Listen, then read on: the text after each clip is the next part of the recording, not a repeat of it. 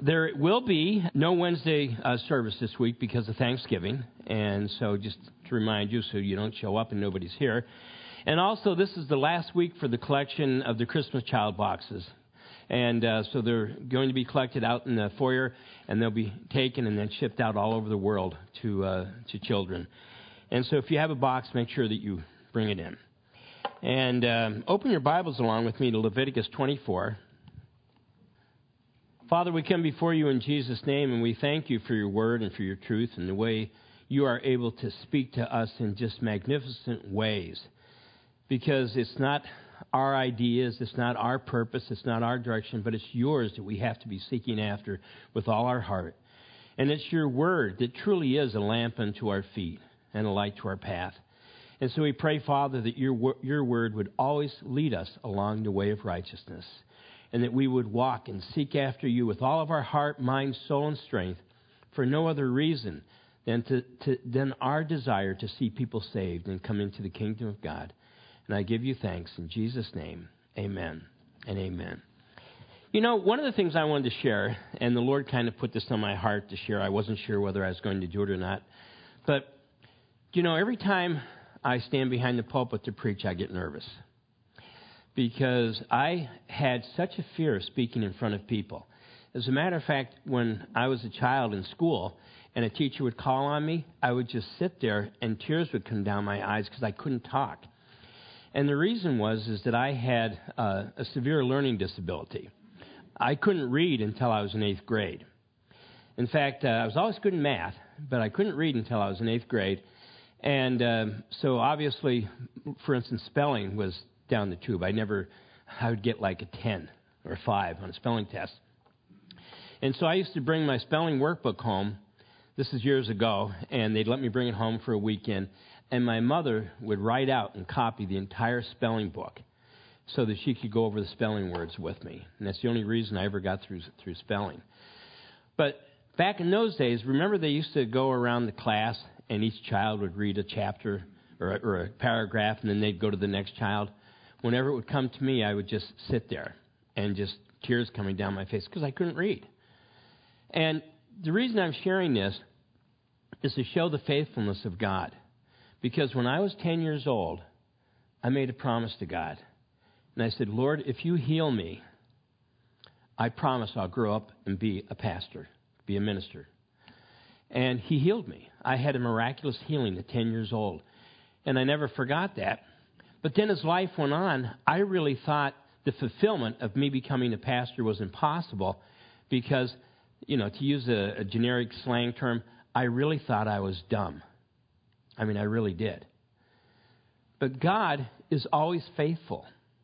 And so he was able to take me, having no idea how I would fulfill this calling, and take me through college and graduate school and postgraduate school and and, um, and I just praise God for it.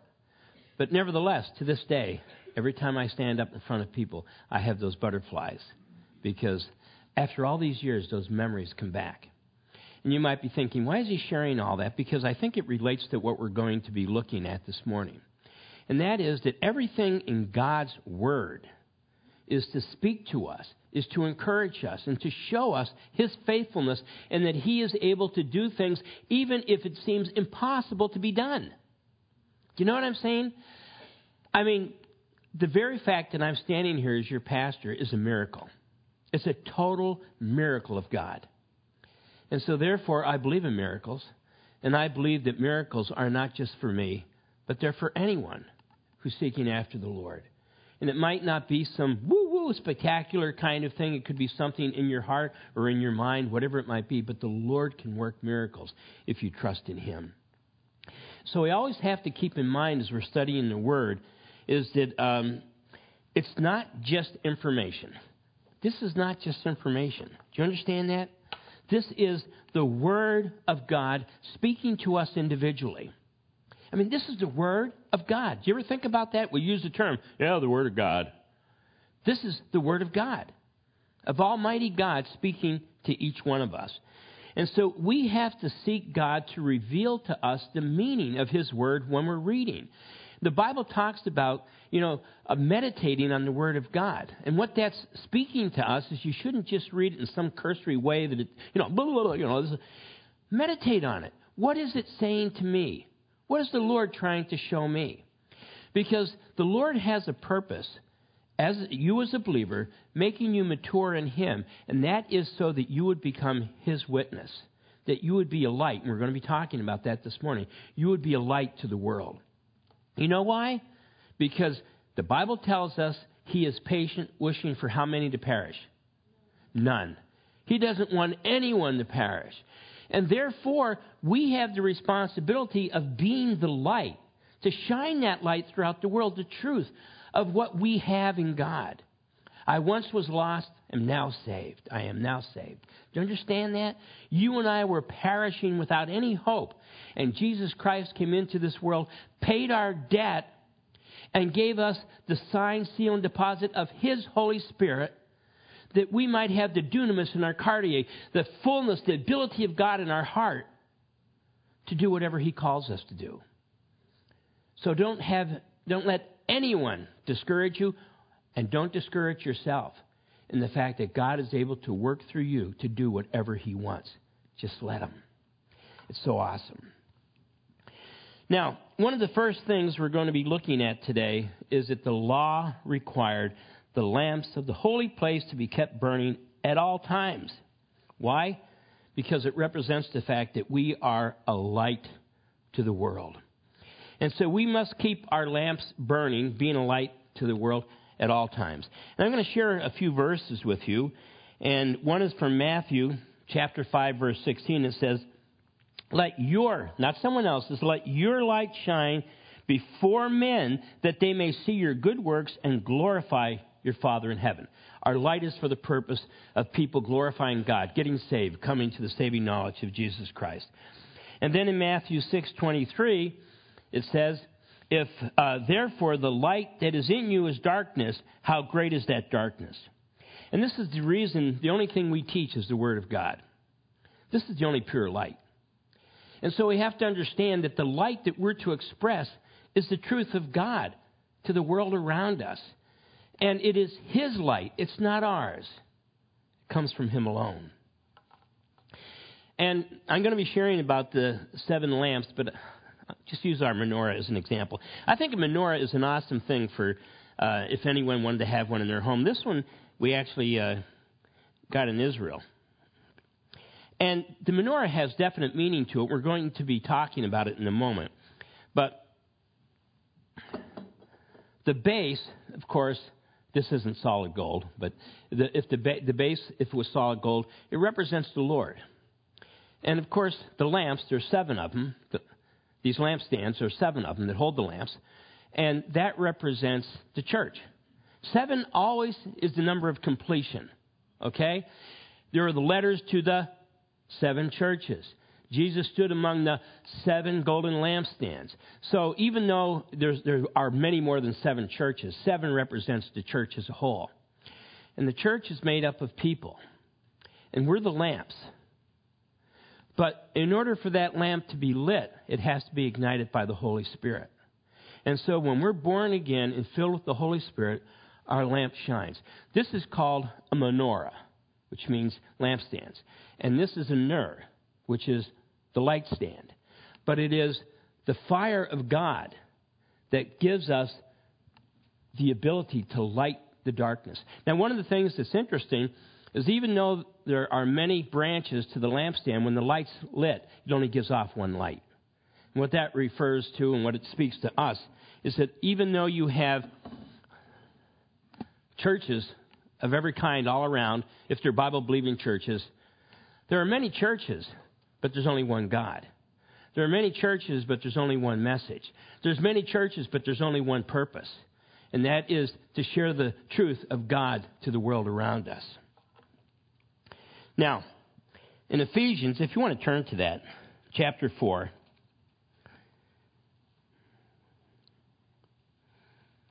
Ephesians chapter 4. Go to verse 3. Ephesians 4 and verse 3. Endeavoring to keep the light, or I'm sorry, in, in, in endeavoring to keep the unity of the Spirit in the bond of peace. Listen to this there is one body and one Spirit, just as you were called in one hope of your calling, one Lord, one faith, one baptism, one God and Father of all, who is above all and through all and in all. There's only one God. There's only one Holy Spirit. There's only one salvation. Now, we might have many branches of the church all around, and, and, sometimes the churches are somewhat different, a little bit different, as long as they're standing on the truth of God's Word. And that's a good thing, so that people can fit in and feel comfortable where they're called to. But the very purpose of the church is that the pure Word, the pure pressed olive oil, might be dispensed to the people, that the Holy Spirit would illuminate it and cause us to be His light to shine throughout the world. It's just an amazing thing when you study God's Word. And um, it's interesting, too, but we're told in this portion, we're going to be reading it in just a moment. As the priests were to tend the lamps, that's Pastor Frank Jr. and my responsibility. We have a resp- we're not priests, we're pastors. But our responsibility is to tend the lamps by offering the pure Word of God. It's not our responsibility to make you apply the Word of God. That's the Holy Spirit's responsibility and your willingness. Our responsibility is to just lay out the Word of God. Lay out the feast table before you. And then you take the Word of God, the bread of life, and you ingest it and allow the Holy Spirit to use it in you that you might be His witness everywhere you go. You know, um, it should never be any of our own ideas that we expound upon. Frank, Pastor Frank Jr. and I, it should always be His Word that we expound upon. Because it's only God's Word that has power. Otherwise, it's just our own thoughts and our own ideas. That's the important thing. So if you go to Leviticus chapter 24, I'm sorry with my glasses. I have to keep putting them. I, I, used to have, I had a pair of preaching glasses. You know what preaching glasses are for those of you that wear bifocals? Bifocal was so I could read, and then I could look up and see everyone. And all of a sudden, it must be because I'm getting older, they, they just don't work. They just, they're, they're just off. And so I have my reading glasses, my good prescription reading glasses, but then when I put them on, I look up and I can't see you. So it's really pretty frustrating. Just to let you know I'm doing all that up and downing. Okay. Um, Leviticus 24, starting with verse 1. Then the Lord spoke to Moses, saying, Command the children of Israel that they bring to you pure oil, pressed olives for the light, to make the lamp to make the lamps burn continually outside the veil of the testimony in the tabernacle of meetings. Aaron shall be in charge of it from evening until morning before the Lord, continually. It shall be a statute forever in your generations. He shall be in charge of the lamp on the pure gold lampstand before the Lord continually. Now, it's interesting if you notice that the lamps were of pure gold. The lamps were of pure gold. And we have to realize that gold always represents purity before the Lord. And so not only the light, but the vessel should also be made pure before the Lord. And that's what gold represents the refining of gold. And um, in the same sense, we have to realize that we aren't the light, but we are filled with the light. We are filled with light that comes from God. We're simply the lamp holder, but the Holy Spirit is the light that is shown to those around us. Now, we have to realize that the people were to provide the, the pure and pressed oil for God's use. But it was the Spirit, and only the Spirit, that could give light or ignition to that pure oil. And whenever we take credit for anything we're doing, we're taking the credit from the Lord, and the light that we're shining is not the pure light of God. It's our own light. It's only what God does, not what we do, that has any benefit or any help on other people. And that's the reason whenever we're witnessing to other people, we shouldn't say, Well, I'll tell you what, since I've been saved, I've become the greatest person in the world.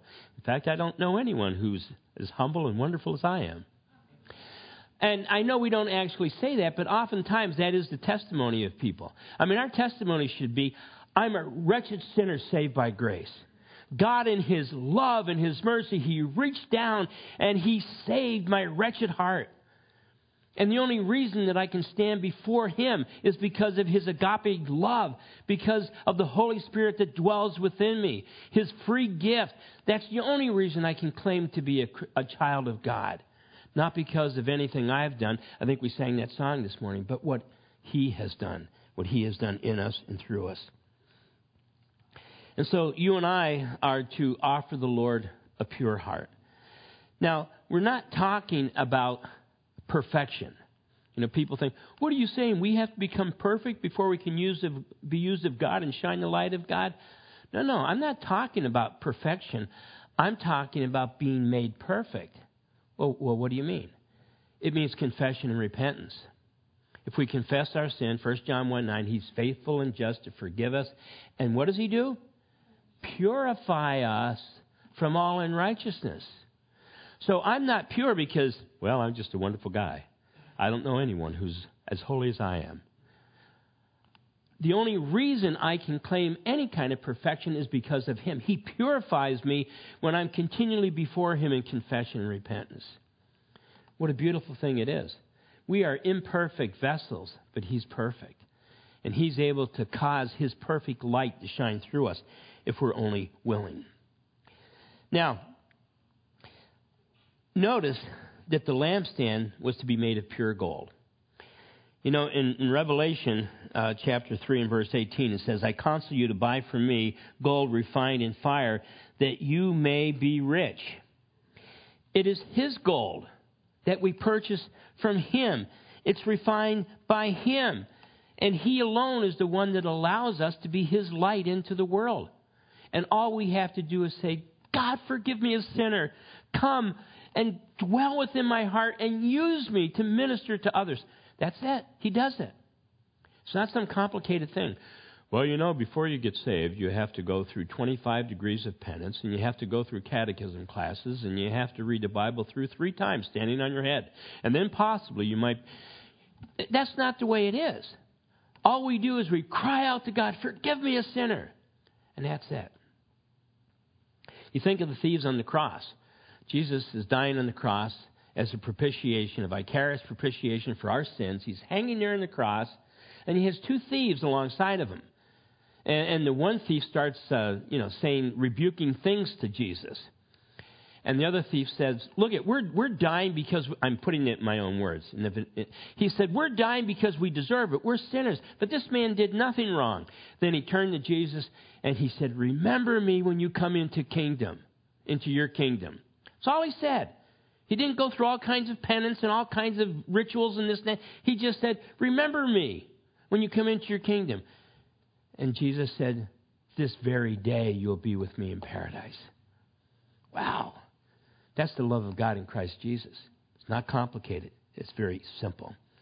Because we have to understand fire either purifies or devours. It purifies the pure heart, but it devours the heart of flesh. And so if we go before the Lord and say, Lord, man, just purify me. I have a heart that desires to come after you, but Lord, I've got so many things in my flesh, so many things around me that, that are just so much hay, straw, and stubble that need to be burned away. Come, Lord, and, and, and sanctify me with your fire from heaven. And He will. But if you have a heart of flesh and you're saying, Well, God, you're lucky to have me. Here I am. Well, why don't you just fill me and use me? Well, you're going to be consumed because you have a heart of flesh. Everything has to point back to Jesus. If it wasn't for Jesus Christ, none of us would be going to heaven. We owed a debt. Remember the song? We could not pay. And he paid a debt he did not owe. And that's the reason we can be so thankful to the Lord. In 1 Peter, if you want to turn there, chapter 1, 1 Peter chapter 1, and go to verse 7. You know, it's, it's so funny. People sometimes have said to me, you know, because you do your systematic expositional preaching, which means going right through the Bible from Genesis to Revelation, when you're in the Old Testament, don't people miss out on the New Testament? Well, you have to understand the Old Testament was just prophesying what was going to happen in the New Testament. And that's why when we're teaching, Pastor Frank and I, we go back and forth. Why? Because it, that's the only way you can do it. It's one Bible. We should say Old Testament, New Testament. It's the Bible. That's it. In 1 Peter chapter 1 verse 7 it says, "But the genuineness of your faith, being much more precious than gold that perishes, though it is tested by fire, may be found to praise, honor, and glory at the revelation of Jesus Christ, whom, having not seen, you love, though now you do not see him, yet believing you rejoice with joy inexpressible and full of glory, receiving the end of your faith, the salvation of your souls. Hallelujah. Wow. You and I believe in someone we've never seen. But it doesn't mean we don't know him and we haven't experienced him. If you're born again and Jesus is within your heart, your cardia, if he's in your inner man, you know him. You've heard his voice. You've felt his direction in life. You know him, but you haven't seen him yet. But here's the blessed hope, the glorious appearing of our Lord God and Savior, Jesus Christ. One day we will see him. One day we will see him face to face, Scripture tells us. Oh, what a glorious day it will be when we all get to heaven. What a glorious day it will be. Can you imagine one day that trump's going to sound, whatever that is, and the dead in Christ will rise first and be, their glorified bodies will be reunited with their soul and spirit, which is coming from heaven, says Jesus will bring the dead with him, but then the dead in Christ rise first. And so that's where you have Jesus brings their soul and spirit that have been with him, the essence of who we are, personality, then their glorified bodies to meet the Lord in the air. Then we who are left and still alive, maybe you and I right now, shall be caught up together. We'll be changed, 1 Corinthians 15, we'll be changed and caught up together to meet him in the air, and there we shall be with the Lord forevermore. I can't imagine. You know, sometimes people say, oh, I can't wait to get to heaven and see my grandma and grandpa and see my aunt and uncle, see my good friend here and good friend. Well, you know, good for you. But when I get to heaven, I'm just going to be looking at Jesus, really. I mean, can you imagine? You know, hey, Joe. Oh, yeah, just a minute, Jesus. You know, you kidding me? When we get to heaven, we're going to be blown, blown away because we're going to see the glorified, resurrected Jesus Christ that we read about in the book of Revelation. Unbelievable. It's going to be fantastic. Now, moving on to verses 5 through 9 of chapter 24 of, Levit- of Leviticus. And you shall take fine flour and bake 12 cakes with it, two tenths of an ephah. That's approximately four pounds. It's a pretty big loaf of bread, approximately four pounds, shall be in each cake. And you shall set them in two rows, six in a row, on uh, the pure gold table before the Lord. Remember the pure gold, the purity before the Lord. And you shall put pure frankincense on each row that it may be on the bread for a memorial, an offering made by fire to the Lord.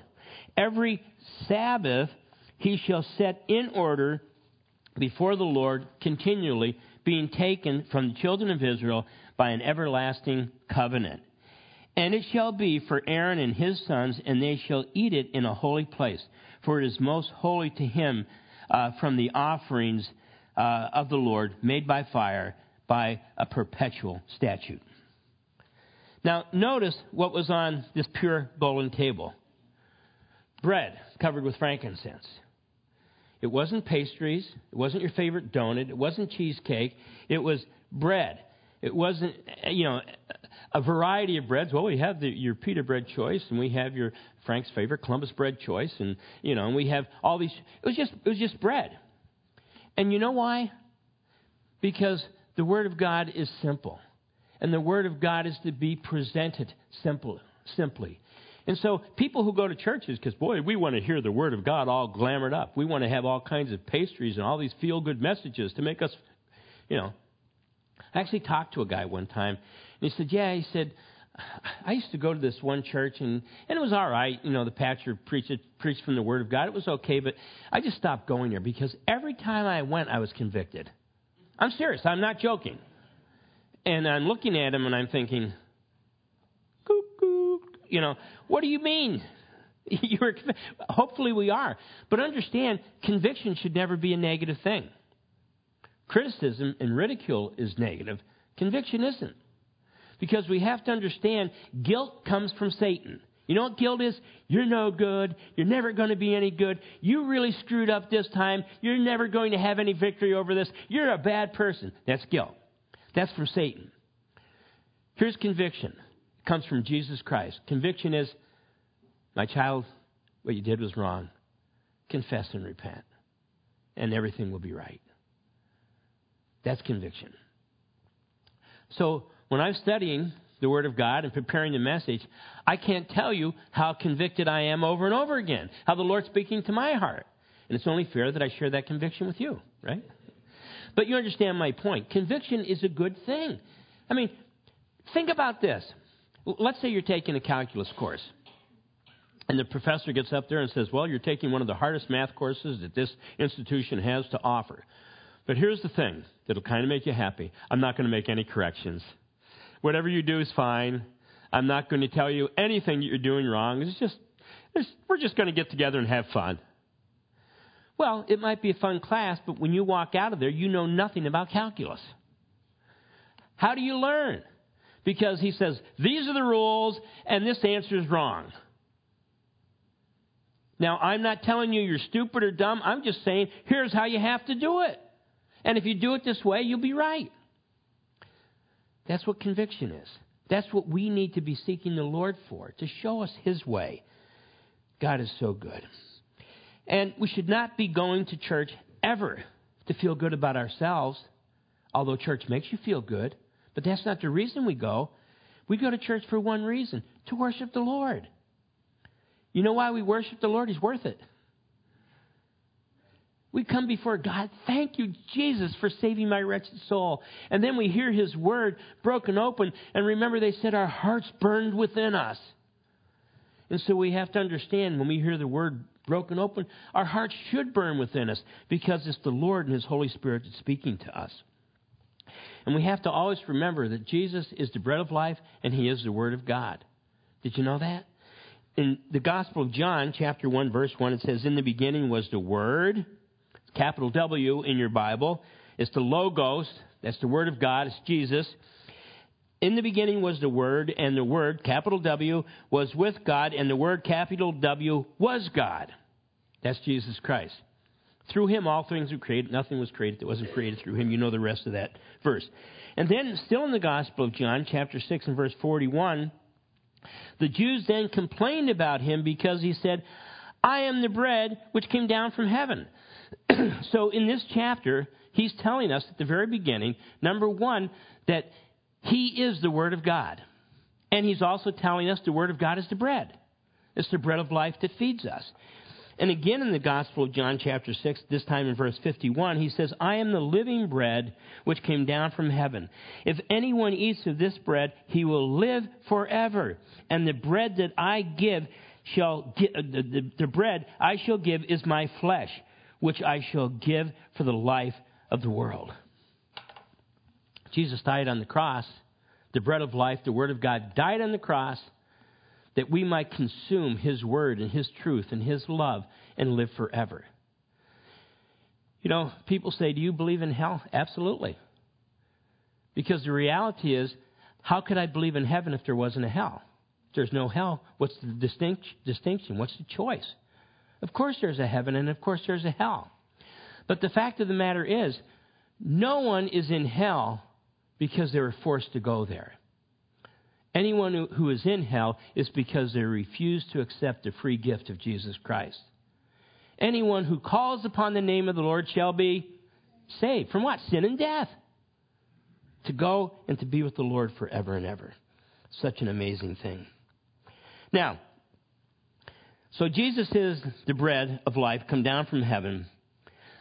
But the vessel that receives this bread, you and I, we have to be willing and able to use it and to allow it to nourish us. To, you know what I'm saying? You know, taking after my son, kind of joking around. I would like to get up and first thing in the morning have a cup of coffee and a Twinkie.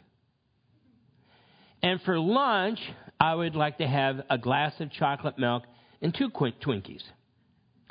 And for supper, I would like to have a nice cup of coffee and a half a cheesecake. But if I did that, I would be very malnourished and very sick. The reality is that some of the things, you know, I, I've never heard anyone saying, you know what, I can't wait to get home tonight, we're having asparagus. I mean, some of you might be that way, you're loony enough, but anyway. But the point I'm getting at, we don't we don't say that. We say, I can't wait to get home tonight because we're having you know roast chicken. It's always the thing that we like. But some of these things that we don't get all excited about are very important for our proper nutrition in order to keep our bodies healthy. You see what I'm saying? And so when we take in the Word of God, there might be some things that we read that are hard. But the Lord is going to use it in order to strengthen us and to keep us strong in Him. Um,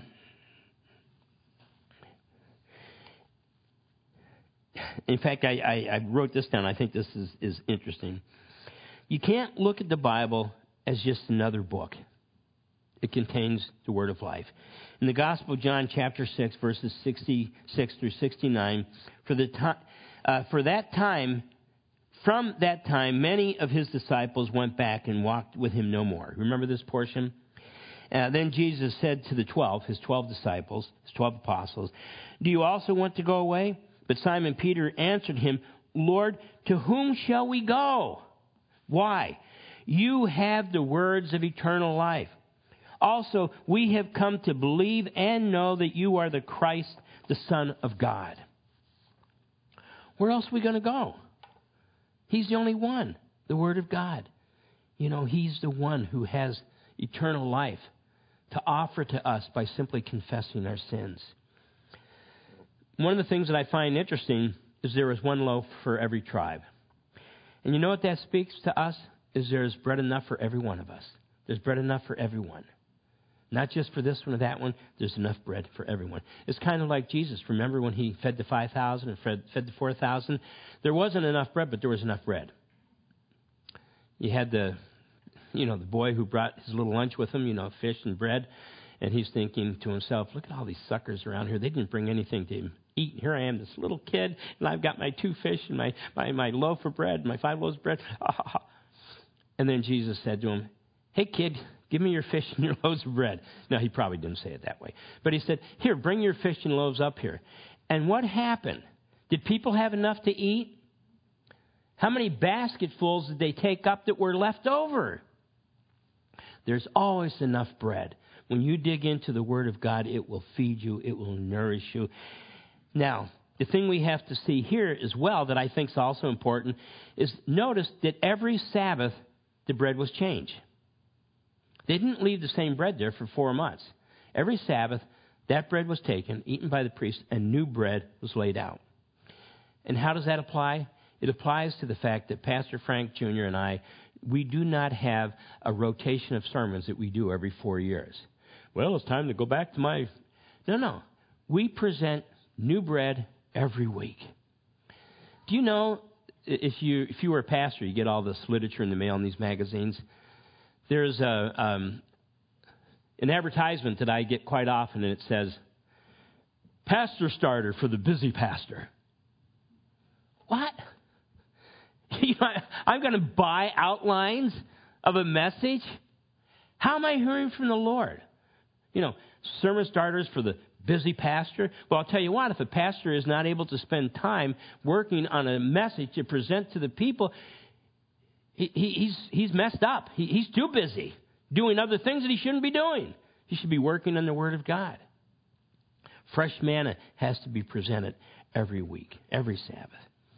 And just as the bread uh, in the holy place, it was, remember, it said take incense and put over it. Frankincense, which is the kind of incense, he said sprinkle that over it. Now it's interesting, if you read Revelation chapter 8, verses 3 through 4, it tells us incense is the prayers of the saints. So frankincense or incense always represents prayer, which was laid upon the bread of life. And what I take from that, for Pastor Frank Jr. and I, what I take from that is if you're not praying all through your sermon preparation, and you're not praying over your sermon before you present it to the people, you're teaching before you present it to the people, then it's nothing more than presenting your own ideas. You know what I'm saying? I don't want to present any of my. If I presented all my own ideas, you guys would be so messed up. it's the Word of God. And you know, this is where I'm, I'm concluding with this. Um, if you're really studying the Word of God, one of, the, one of the ways you'll know that you're really studying the Word of God and allowing it to speak to, to you is you'll change. There are things that I believed and taught when I first went into the ministry that I think back on it and I'm embarrassed. Because I was following, you know, some doctrinal teaching or whatever. And, and by the way, that's one of the important things as far as the Word of God. It's just like food. If you had food on the table, a good, nourishing meal sitting on the table before you, and you just went, you know, somehow you're absorbing it through your thought just mm, looking at the food. Does you no good. You're not going to be nourished. You're going to become malnourished and, and sick. What do you have to do with the food? Eat it. And the same thing is true with the Word of God. If you just look at it, it means nothing. It has to be ingested into your, you know, your, your inner man. It has to be taken in. Because one of the things that proper nutrition does is it gives us the ability to fight off infection. And the point being, brothers and sisters, is there's nothing more dangerous to the Christian than false teaching. And there's all kinds of false teaching out there, more than I would even have time to ever expound on. There's all kinds of false teaching out there. So, how do you know if it's false teaching or not? The Word of God. The Bereans, that's where we got our name. The Bereans were of more noble character than the Thessalonians, for they received the message, Paul's preaching, with all eagerness, but daily examined the scriptures to see if what Paul was saying was true. We need to examine the scriptures. And just because, you know, I'm your pastor and I'm old and know things, it doesn't mean that everything I say you just take. And say, oh, okay, the pastor said that. That's it. No, I want you to know it's the Word of God. Because my purpose is to expound the Word of God to you. But it is your responsibility to receive it and allow the Holy Spirit to apply it to your life, that you become a light into this world. We have to understand that God's Word, my friends, is the most precious gift that He's ever given to man. It's not the book. You know, people think, oh, the Bible. I mean, I could take this and throw it in the fire, and it doesn't mean anything. I'm not going to go to hell or anything like that. When it talks about the Word of God, it's what's in it, it's the message. And so we need to be willing to take time to study the Word of God. I mean, do we have a Bible reading program? Do we go through the Bible? Is the only time you look at the Bible when you come to church? Well, if that's so, you're going to be a very now malnourished and very weak believer who is going to be able to be taken as a slave here and there by some false teaching or narrative. We need to know the Word of God for ourselves. Nothing is a greater blessing to me, and I don't want to embarrass anyone, so I won't say any names or anything. Then sometimes, you know, maybe doing some work around here, and I have a chance to be with, uh, you know, another believer, and we're talking about the Bible and this and that. And and this happens all the time in our Wednesday Bible study. And people say things, and I'm like, wow. And I write it down, you know, so I can use it in a message and take credit for it. But um, you know what I'm saying? I'm listening to other people in the church, and they're sharing things from Scripture that's like, wow to me. That means they're studying the Word of God. And so I'm not trying to make you feel guilty, right? I'm trying to bring what? Conviction that you need to be studying the Word of God. It's the best book you'll ever read. It's the best book you'll ever read. And every page is filled with encouragement from the Lord. So, my friends, that's the whole idea of the menorah and the manna and how it applies to us as believers. Father in heaven, we come before you in Jesus Yeshua's name and how we thank you for your word and for your truth and the way you're able to take this magnificent truth and apply it to our hearts and apply it to our lives, that we truly might be a light to the world. We might truly be able to lead others into the saving knowledge of Jesus Christ, our Lord and Savior. And Father, I pray that you would cause your blessing to fall upon each one who is here, and that you would fill them with your Holy Spirit and give them strength throughout this week to be your witness. And Lord, put a conviction on their heart to have a love for your word, I pray in Jesus' name. Amen and amen. God bless you, my dear friends.